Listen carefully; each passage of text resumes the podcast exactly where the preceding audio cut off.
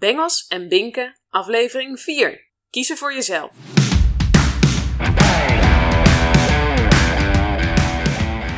Ik geloof dat je als ouder je eigen keuzes moet maken in de opvoeding van je kinderen. Daarom help ik jou verder kijken dan de gebaande paden. En geef ik je tools waarmee je jouw kind zelf kan helpen door de uitdagingen van het opgroeien heen. Zodat jij echt plezier haalt uit jouw rol als ouder. Ik ben Anouk Bink en dit is Bengels en Binken.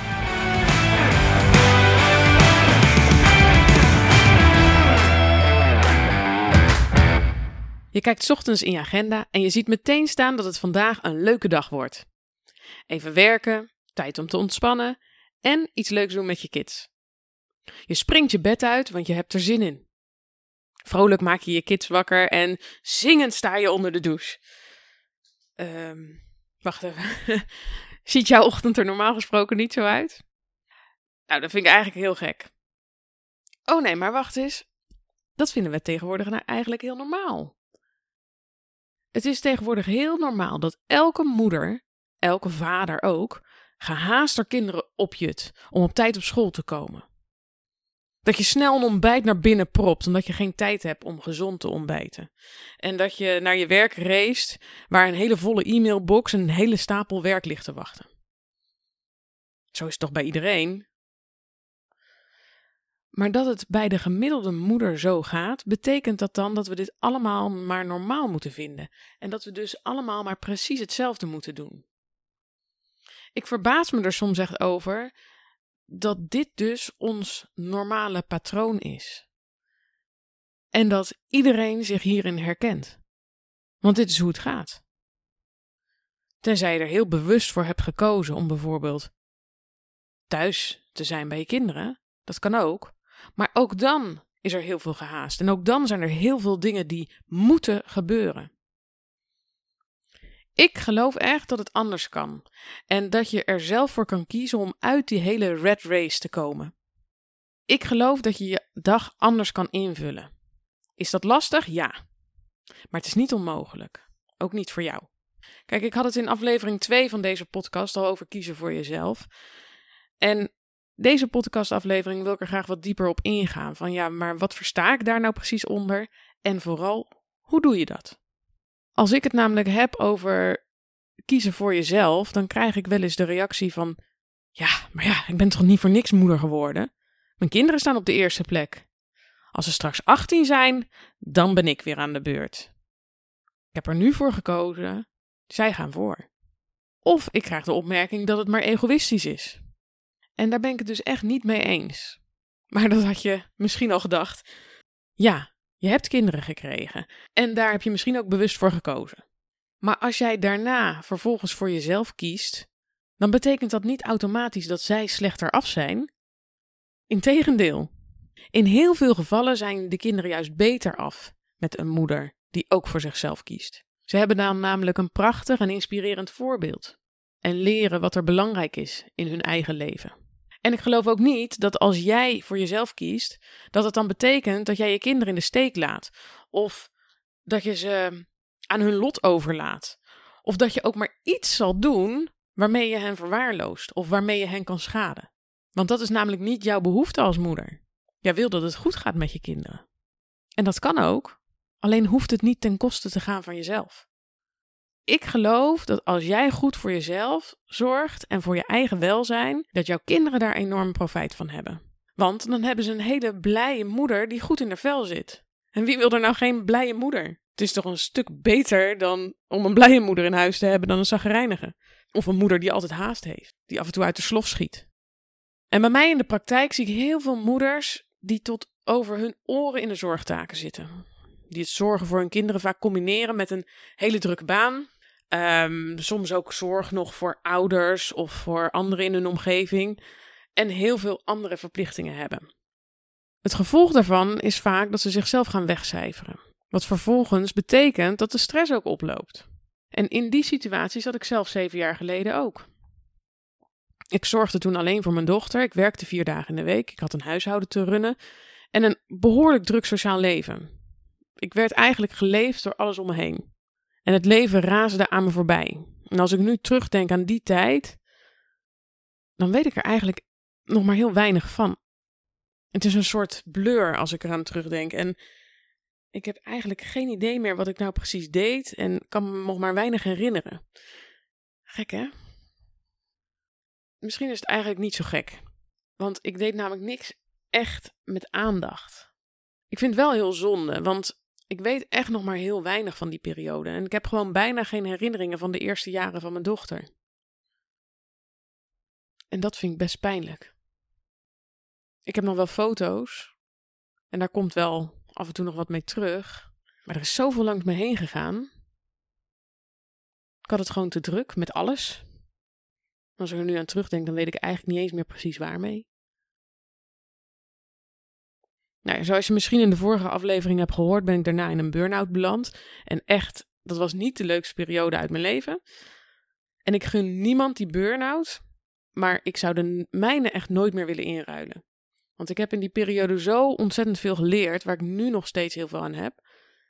Naast het feit dat ik natuurlijk mijn werk helemaal heb omgegooid en heb ontdekt waar ik blij van werd en mijn bedrijf heb opgezet. Maar er zijn nog veel belangrijkere dingen die die burn-out mij hebben opgeleverd.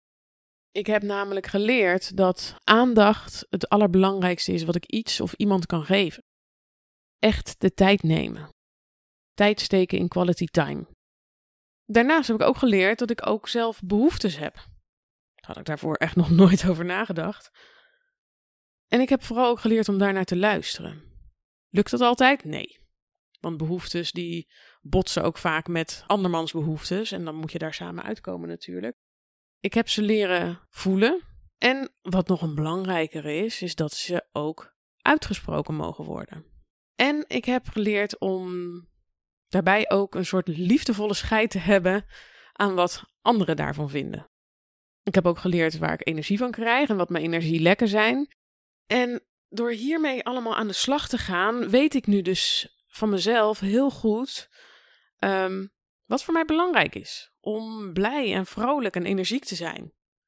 Waar ik dus achter ben gekomen, is dat dit een aantal belangrijke punten voor me zijn.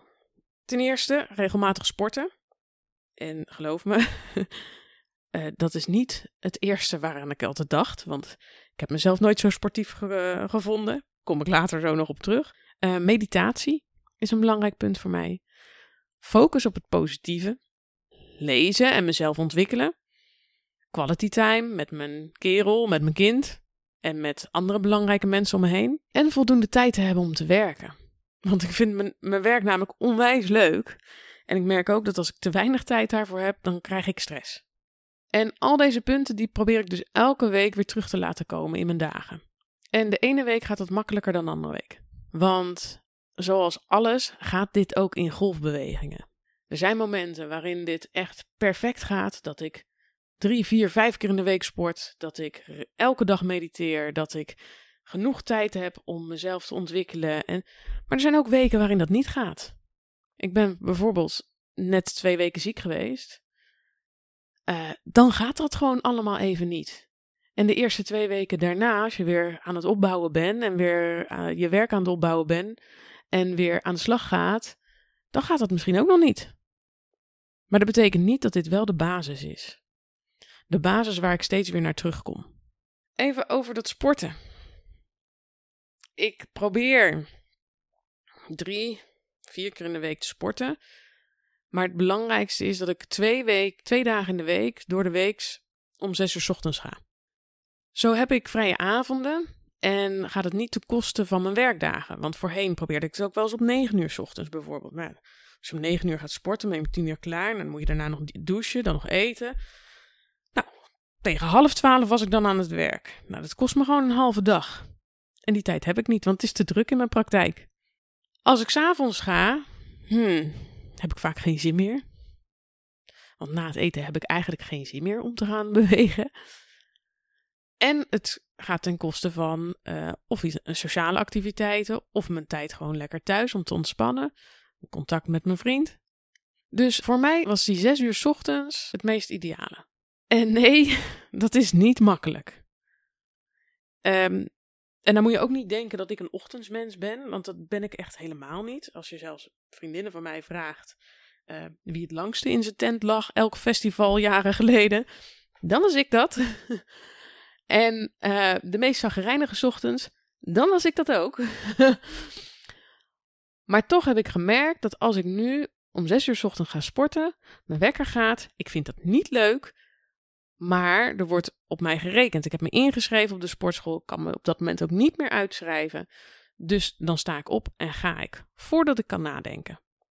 Dus ik ga sporten, van 6 tot 7 sporten, om 7 uur ben ik klaar, ga ik naar huis, worden net mijn vriend en mijn dochter wakker en kunnen we gewoon aan de ochtend beginnen. Niemand heeft er last van, behalve ik zelf dan, met het vroeg opstaan, maar ik heb ook de rest van de dag een goed gevoel, want ik heb al gesport. Dat heb ik in ieder geval al gedaan vandaag. En dat geeft zo'n boost. En daarnaast is wel belangrijk dat je een sport kiest waar je energie van krijgt. Ik doe een crossfit. Het zijn af en toe vreselijke workouts waarbij je helemaal doodgaat. Maar daarna heb ik echt veel energie. En dat werkt dus de hele dag door. Dus dat is het sporten. De tweede die ik noemde was mediteren. Ik neem het liefst elke ochtend even de tijd om kort te mediteren. Om alleen eventjes te focussen op mezelf en op hoe ik me op dat moment voel. Om dankbaarheid te voelen, ook voor alles wat ik heb en alles wat ik ben. En stil te staan bij wat er die dag ook komen gaat. De intentie die ik eigenlijk neer wil zetten voor die dag. En op de dagen dat ik niet sport, s ochtends vroeg, sta ik dus altijd even een kwartiertje, half uurtje eerder op dan mijn vriend en mijn dochter, zodat ik ook die tijd heb om s ochtends even te mediteren dan heb ik ook echt even een momentje voor mezelf. Ik merk ook dat als mijn dochter bijvoorbeeld eerder wakker is dan gepland, dan heb ik die rust eventjes niet. En dat heeft invloed op mijn dag. Dus het is voor mij heel fijn om ochtends eerst even dat momentje alleen te hebben, voordat ik in de actiemodus ga. En als het nodig is, neem ik smiddags of s avonds ook eventjes nog tijd om te mediteren. En juist als ik het druk heb, want dan is het het hardste nodig. En natuurlijk lukt dat niet altijd, maar het gaat om dat dat in ieder geval mijn basis is. En dat dat dus ook, als het een periode even wat minder gaat met mediteren, dat dat weer de basis is waar ik naar terug ga. En dat ik ook weet dat ik me daar goed bij voel. Het derde wat ik noemde was focus op het positieve. Ik ga eigenlijk bijna altijd uit van het positieve. Ik kijk naar de mogelijkheden en naar wat er allemaal kan. En dat is iets wat ik eigenlijk van nature altijd wel heb gehad, maar wat ik ook een tijd kwijt ben geweest zeker in die periode waar ik net over vertelde, dat ik eigenlijk alleen maar geleefd werd, toen was ik dat eigenlijk grotendeels kwijt. En zeker in die periode van die burn-out, toen al helemaal. Ehm, maar doordat ik geleerd heb om heel bewust te zijn van de gedachten die in mijn hoofd spelen, kan ik er ook op tijd bij zijn als ze de verkeerde kant op gaan. Kijk, de basisovertuiging die hieronder ligt, dat is: ik ben niet mijn gedachten. Mijn gedachten komen namelijk voorbij en ik kan zelf kiezen of ik eraan vasthoud en erop inga, of dat ik ze juist voorbij laat gaan. Je moet niet vergeten, kijk, gedachten, die komen de hele dag door, 24 uur per dag. Nou, oké, als ik slaap, is het minder. Maar ook dan, want bedoel, zeker als je droomt, het zijn ook weer allerlei gedachten die voorbij komen. Dus het is, je kan dat niet zomaar uitzetten. Het is eigenlijk net zoals je hartslag. Mijn hart klopt en daar hoef ik niet over na te denken, dat gebeurt gewoon. Dat is net eigenlijk als mijn gedachten in mijn hersenen. Ja, die gedachten die komen wel langs. Dat gebeurt ook gewoon. Het belangrijkste is dat ik me dat realiseer en weet, oh ja, wacht eens eventjes. Die gedachten die blijven wel doorgaan. En niet al die gedachten hoeven waar te zijn. En ik hoef ook niet overal op in te gaan. Want als je op een gedachte ingaat, dan creëer je weer nieuwe gedachten over datzelfde onderwerp. En dan zit je op een gegeven moment in een visuele cirkel, wat niet altijd het leukste cirkel is om in te zitten. Iets anders wat mij heel erg helpt om meer op het positieve te focussen, is dat ik uh, al jaren heel bewust geen nieuws meer kijk. Het nieuws bestaat vaak uit uh, vooral negativiteit en ellende. En ik kies er eigenlijk heel bewust voor om dat niet binnen te laten komen. Want ik heb daar gewoon te veel last van. En dat betekent niet dat ik niet meer meekrijg wat er in de wereld speelt, want dat krijg ik echt wel mee. Ik hecht er alleen wel veel minder waarde aan. Want het zijn bijna altijd dingen waar ik geen invloed op heb. Nu bijvoorbeeld. We zitten nu in november 2020. Dit is een rare periode. En natuurlijk kijk ik nu wat meer af en toe naar nieuws dan hiervoor, omdat er gewoon een hoop speelt, ook uh, wat heel dichtbij komt. Maar toch kan ik het meer van me afzetten dan als ik daar elke dag naar kijk. Ik probeer er zo min mogelijk mee bezig te zijn, want het zijn allemaal dingen waar ik geen invloed op heb. Dus dat kost vooral heel veel energie als je er wel mee bezig bent. Ik weet wat nodig is. Ik weet wat er van mij verwacht wordt. En dat is eigenlijk alles wat ik nodig heb. Al die extra angst en negativiteit die gezaaid wordt, ja, daar heb ik eigenlijk geen boodschap aan. Dus dat laat ik ook langs me heen gaan. Het volgende wat ik had genoemd is mezelf ontwikkelen. Door uh, te lezen bijvoorbeeld, maar ook door uh, workshops en uh, trainingen te volgen. Ik ben eigenlijk elke dag bezig met mijn persoonlijke ontwikkeling. Als mens, als ondernemer, als moeder.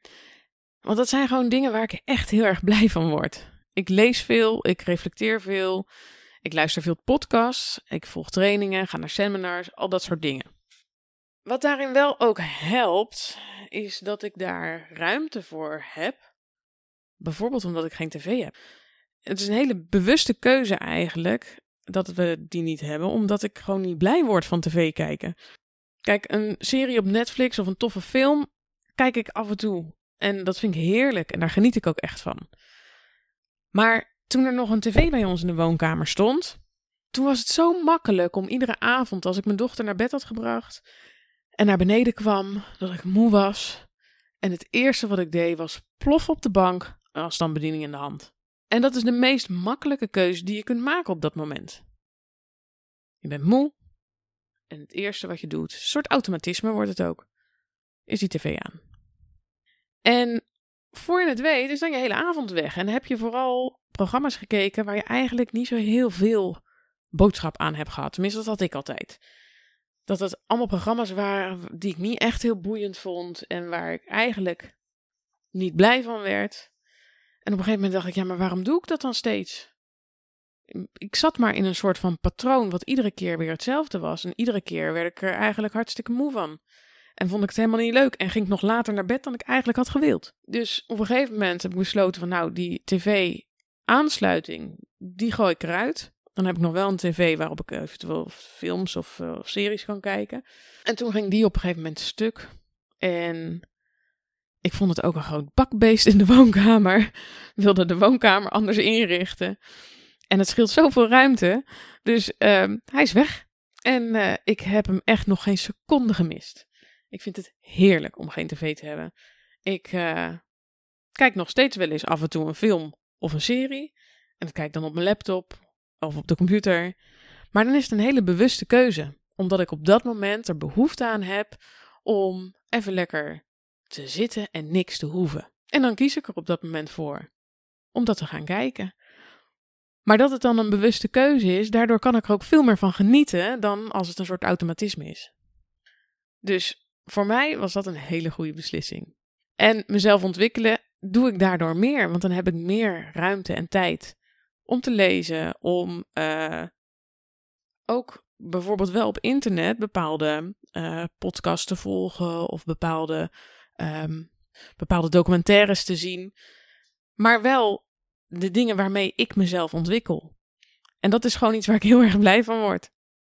Nou, het volgende punt, dat was quality time. En onder andere omdat we geen tv hebben, hebben wij ook eigenlijk een stuk meer quality time met elkaar. Vaak zitten wij, uh, mijn vriend en ik, de hele avond te kletsen over van alles. En uh, we doen heel veel spelletjes. Bordspelletjes zijn bij ons uh, favoriet. En ja, we eten ook altijd bewust aan tafel en um, kletsen gewoon heel veel met elkaar. Ook met mijn dochter erbij, die ook altijd genoeg te vertellen. En uh, nou ja, wat nu in deze periode uh, vrij makkelijk is, maar um, wij plannen over het algemeen onze weekenden het liefst niet zo vol. Uh, zodat we ook echt tijd met elkaar hebben, omdat we daar gewoon allemaal behoefte aan hebben. En soms is dat best lastig, want ja, kijk, in deze periode niet. Nu, tijdens deze coronatijd, uh, zitten we sowieso met z'n allen veel thuis natuurlijk. Daarvoor was dat wat lastiger, want er zijn wel um, een hoop uitnodigingen voor verjaardagen, voor feestjes, voor uh, etentjes, voor een dagje naar het museum, een dagje hierheen, een dagje zus, een dagje zo. En uh, ik moet eerlijk zeggen dat ik het dan ook soms best lastig vind om niet op dat soort uitnodigingen in te gaan. Of niet dat soort dingen zelf te bedenken. En soms vind ik dat wel heerlijk. En uh, doen we dat soort dingen natuurlijk wel. En ik vind het ook leuk om naar verjaardagen te gaan. Maar ik wil niet mijn hele weekend op verjaardagen zitten. En daar moeten we dus ook af en toe hele bewuste keuzes in maken. Ik ben heel benieuwd hoe dat zal zijn na deze coronaperiode. Zeker omdat iedereen dan ook super blij is natuurlijk als dat allemaal weer kan. Um, maar vergeten we dan allemaal gelijk weer hoe lekker het soms is om gewoon met je gezin samen thuis te zijn? Ik zou het zonde vinden als dat weer, um, als we dat kwijtraken. Want ik denk dat het voor heel veel kinderen en voor heel veel ouders heel belangrijk is om de tijd en de ruimte te hebben. Om gewoon ook een beetje thuis aan te klooien. Nou, het laatste punt was voor mij uh, werken. Um, dat ik voldoende tijd heb om te werken. Ik werk namelijk vijf dagen in de week. Um, dat is eigenlijk een hele bewuste keuze. Ik ben wel ondernemer, dus ik ben wel redelijk flexibel natuurlijk. En een groot voordeel daarvan is dat ik elke dag mijn dochter zelf naar school kan brengen. En één keer in de week haal ik er ook op, zodat ik er uh, ook een keer een middag uh, gezellig met haar kan doorbrengen. Maar die andere dagen gaat ze naar opa's en oma's en naar de BSO. En voor ons is dat eigenlijk een hele mooie verdeling, waar we allemaal heel tevreden over zijn. Ik heb op deze manier namelijk voldoende tijd om te werken. En toen ik nog wat minder werkte dan die vijf dagen, merkte ik dat mijn agenda gewoon te krap werd. Waardoor ik alleen maar meer stress ervoer dan als ik wat meer ruimte heb in mijn agenda. Zeker nu, nu het eigenlijk hartstikke druk is in mijn praktijk, moet ik ook gewoon genoeg ruimte hebben om die afspraken allemaal kwijt te kunnen. Anders ga ik ze te dicht op elkaar plannen en uh, dat zorgt er echt voor dat ik hoger in mijn stress zit dan als ik wat ruimte tussen afspraken heb. En eerlijk is eerlijk, ik ben gewoon beter in mijn werk als mijn stresslevel niet hoog is. Wat ik ook tijdens mijn werkdagen heel veel doe, is momentjes nemen om even bij mezelf te komen, om even tot rust te komen. Omdat ik weet dat ik dan anders een gesprek of anders een coachsessie inga dan als ik uh, van hot naar her ga en zonder aandacht um, even bij mezelf te leggen. Dus die momentjes die zijn voor mij heel belangrijk. Het hoeft voor echt maar 10 seconden te zijn. En als ik dat doe, heb ik daar gewoon heel veel profijt van. Ik ben zelf relaxter en ik merk het ook aan degene die tegenover me zit, dat het een ander soort gesprek of een ander soort sessie wordt. Dit zijn voor mij eigenlijk de belangrijkste manieren om voor mezelf te kiezen. En ik weet dat dit anders is dan heel veel mensen het doen. En dat is voor mij ook wel belangrijk, dat ik niet meer zomaar iets doe omdat iets van me verwacht wordt of omdat het normaal is. Wat is normaal? Dus ik maak graag mijn eigen keuzes en die maak ik het liefst op datgene waar ik behoefte aan heb. Hiervoor heb ik wel ontzettend veel belemmerende overtuigingen los moeten laten in de afgelopen jaren. Want als ik dat niet had gedaan, dan was dat me niet gelukt. Een aantal van die belemmerende overtuigingen waren bijvoorbeeld: um, ik ben een avondmens. Dat was een overtuiging die zat echt enorm in mijn hoofd. En nog steeds komt die wel eens terug, merk ik. Terwijl ik inmiddels weet uh, dat dat niet per se zo is. Het is maar net wat je gewend bent en het is maar net uh, hoe je je dag ook indeelt. Tweede hele sterke overtuiging van mij was: ik ben niet sportief. Ik heb vanaf mijn kindertijd ontzettend veel verschillende sporten gedaan en ik heb nooit iets lang volgehouden. Ik heb nooit een sport echt leuk gevonden. En vanaf mijn puberteit eigenlijk heb ik nooit meer echt gesport. Ja, op een gegeven moment toen ik wat ouder werd, eh, dat ik vond dat ik moest fitnessen, want ja, ik moest toch bewegen. Terwijl dat fitnessen vond ik echt vreselijk. Ehm, en die overtuiging, ik ben niet sportief, was dus enorm sterk bij mij. Totdat ik in die burn-out terecht kwam en vond dat het toen werd mij aangeraden om te gaan sporten, om te gaan bewegen. Nou, toen ben ik eerst gaan boksen. Nou, dat heeft echt heel veel voor mij gedaan. Dat vond ik op een gegeven moment echt leuk worden. Daarna ben ik gaan bootcampen bij Yusra. En van Yusra heb ik echt geleerd dat ik eigenlijk best wel sportief ben. En je ziet het misschien niet direct aan me, maar dat ik het echt wel hartstikke leuk vond. Dat ik er blij van werd. Dat ik best wel fanatiek kan zijn. En dat heeft me zo enorm geholpen. Daarna ben ik de stap gaan maken naar CrossFit. En CrossFit vind ik echt heel erg leuk om te doen. Uh, ik word er gewoon blij van. Ik krijg er energie van. Dus ik geloof inmiddels die overtuiging van mezelf niet meer dat ik niet sportief ben. Ik ben namelijk best wel sportief. Alleen ik heb het grootste gedeelte van mijn leven niet of nauwelijks gesport. En dat is iets anders. Een andere overtuiging die er bij mij echt in zat, was dat meditatie of mediteren alleen voor zweverige mensen is. Um, ja, ik kan me voorstellen dat dat een overtuiging is die je hebt. Ik heb hem namelijk zelf ook heel lang gehad. En inmiddels weet ik dat het voor mij gewoon echt een rustpuntje is. En dat het um, in mijn ogen inmiddels helemaal niet meer zweverig is. Um, maar ja, misschien vinden mijn, mensen mij nu ook wel zweverig. Dat zou zomaar kunnen. Um, al zie ik wel zelf wel een groot verschil tussen mensen die ik nu nog zweverig vind en mezelf, zeg maar. Maar die grens die zal misschien ook steeds verder opschuiven als je. Um, hoe zweveriger je wordt. ja, wat is zweverig eigenlijk? Misschien is het wel heel fijn gewoon om zweverig te zijn. Um, oh ja, de overtuiging die ik ook nog had, vooral rondom dat nieuws, van ja, maar je moet toch weten wat er in de wereld speelt. Um, dat is iets wat ik echt vanuit vroeger heb meegekregen. Ja, het was goed om het nieuws te kijken. Eerst jeugdjournaal vroeger en daarna het nieuws. Want je moet gewoon weten wat er in de wereld speelt. En inmiddels denk ik, ja, maar ja, wij krijgen tegenwoordig zo achterlijk veel informatie naar ons toe de hele dag. Dat, ja, volgens mij krijg je toch wel binnen wat er in de wereld speelt, al zou je het niet eens willen. Tenzij je jezelf opsluit ergens in een grot of in een klooster. Maar is dat ook het belangrijkste, wat er in de wereld speelt? Dat is de vraag die je zelf kan stellen. Misschien is het wel belangrijker wat er bij mij van binnen speelt.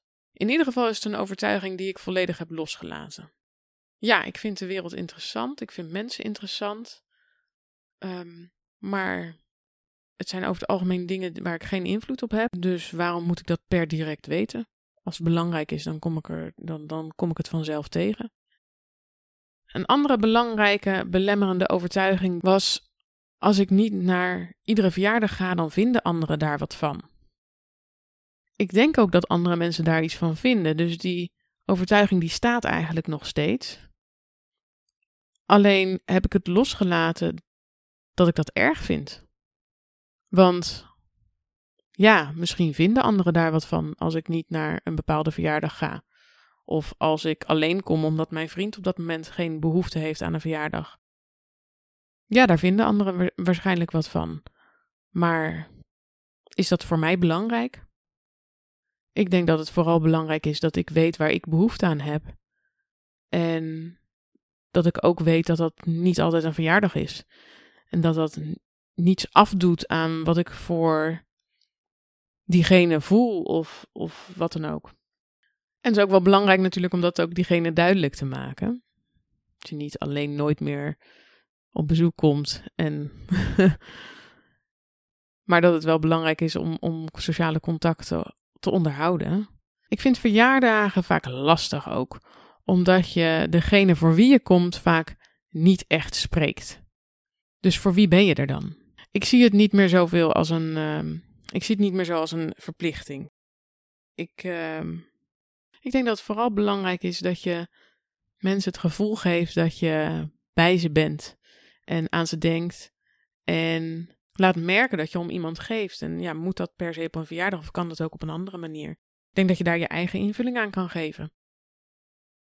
En een andere belangrijke belemmerende overtuiging, die bij mij behoorlijk lang in mijn hoofd heeft gezeten, is dat fulltime werken en moeder zijn niet samen gaan. En het grappige is dat mijn moeder altijd gewerkt heeft. Niet fulltime, het grootste gedeelte van mijn jeugd heeft ze denk ik drie of vier dagen gewerkt.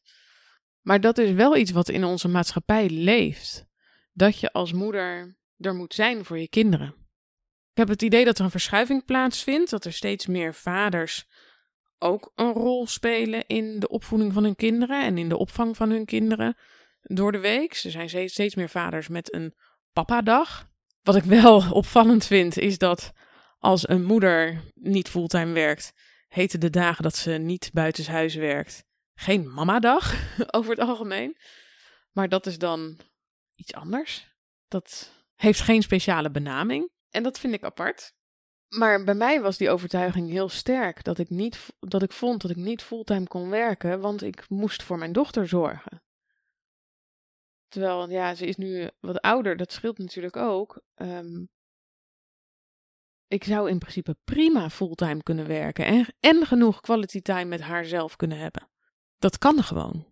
Het is maar net hoe je het zelf indeelt. Het is maar net hoeveel echte aandacht je hebt op de momenten dat je bij elkaar bent. En nu werk ik nog steeds niet helemaal fulltime. Ik werk geen uh, eh, 40 uur, hoewel soms met avonden erbij dat ik daar wel aan kan komen.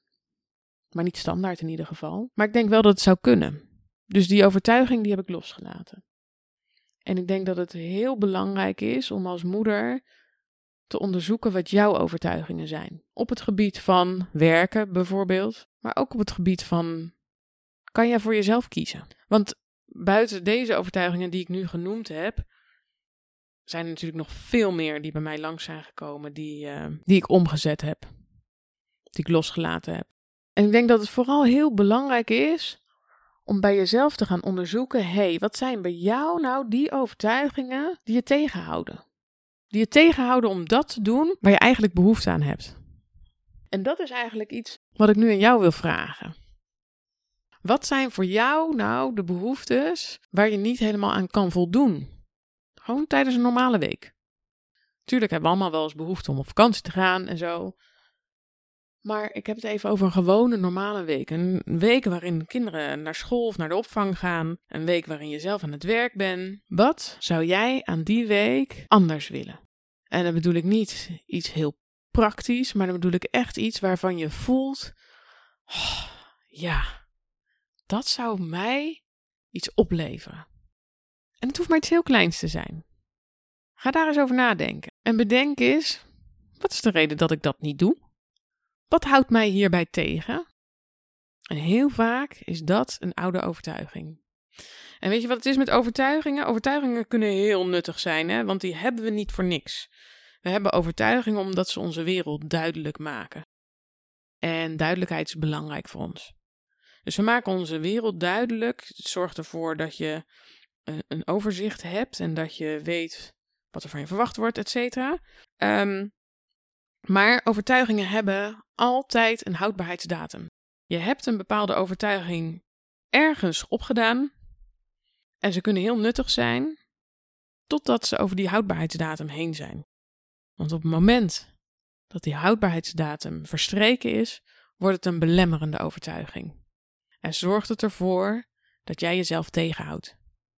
Ga nou eens bij jezelf op zoek naar wat houdt mij tegen? Wat is die overtuiging? En alleen al door hem te zien en door hem te erkennen dat hij er zit, kun je hem vaak loslaten. Ook omdat je hem dan vervolgens opmerkt als hij weer een keer terugkomt. Ben benieuwd. Ga daar eens mee aan de slag. Of laat even weten aan mij ook wat jij hebt ontdekt bij jezelf. En heb je zelf verder heel veel moeite met die keuzes voor jezelf maken? Weet je niet zo goed waar jouw behoeftes liggen, waar je energie van krijgt of wat je energielekken zijn? Dan wil ik je heel graag uitnodigen om uh, een kiezen voor jezelf sessie bij mij in te plannen. Dat is een sessie van anderhalf uur waarin we um, kijken naar 16 verschillende levensgebieden. Die gaan we in kaart brengen en we gaan bekijken wat bij jou de aandachtspunten en jouw prioriteiten zijn. En tijdens die sessie krijg je daar dus een heel stuk helderheid over. Over wat op dit moment voor jou belangrijk is en hoe je daar in kleine stapjes uh, mee aan de slag kan gaan. Want alleen in kleine stapjes gaat het je lukken. Als je opeens 180 graden wil draaien, morgen, dan hou je dat niet vol. Als je in 180 dagen uiteindelijk 180 graden gedraaid bent, dan is het veel duurzamer.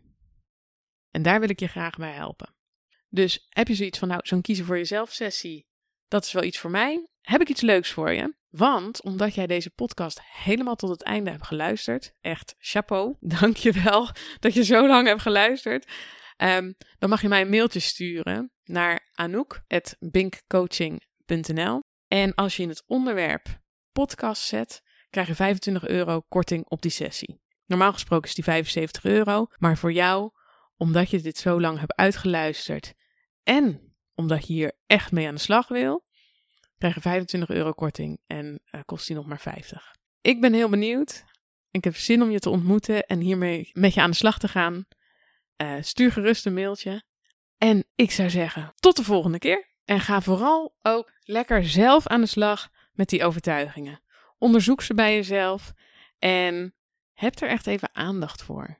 Wat speelt er bij jou en waar komt dat vandaan? Heel veel succes en geniet vooral van het proces waar je in zit. Ik zou zeggen, tot de volgende keer. Dankjewel voor het luisteren naar deze aflevering. Heb je er wat aan gehad? Abonneer je dan op deze podcast. Dan weet je het meteen als de volgende aflevering online staat. Of laat een review achter. Dat helpt me enorm om meer mensen te bereiken. En als je nou specifiek iemand in gedachten hebt die iets aan deze podcast heeft, deel hem dan. Heel erg bedankt en tot de volgende keer.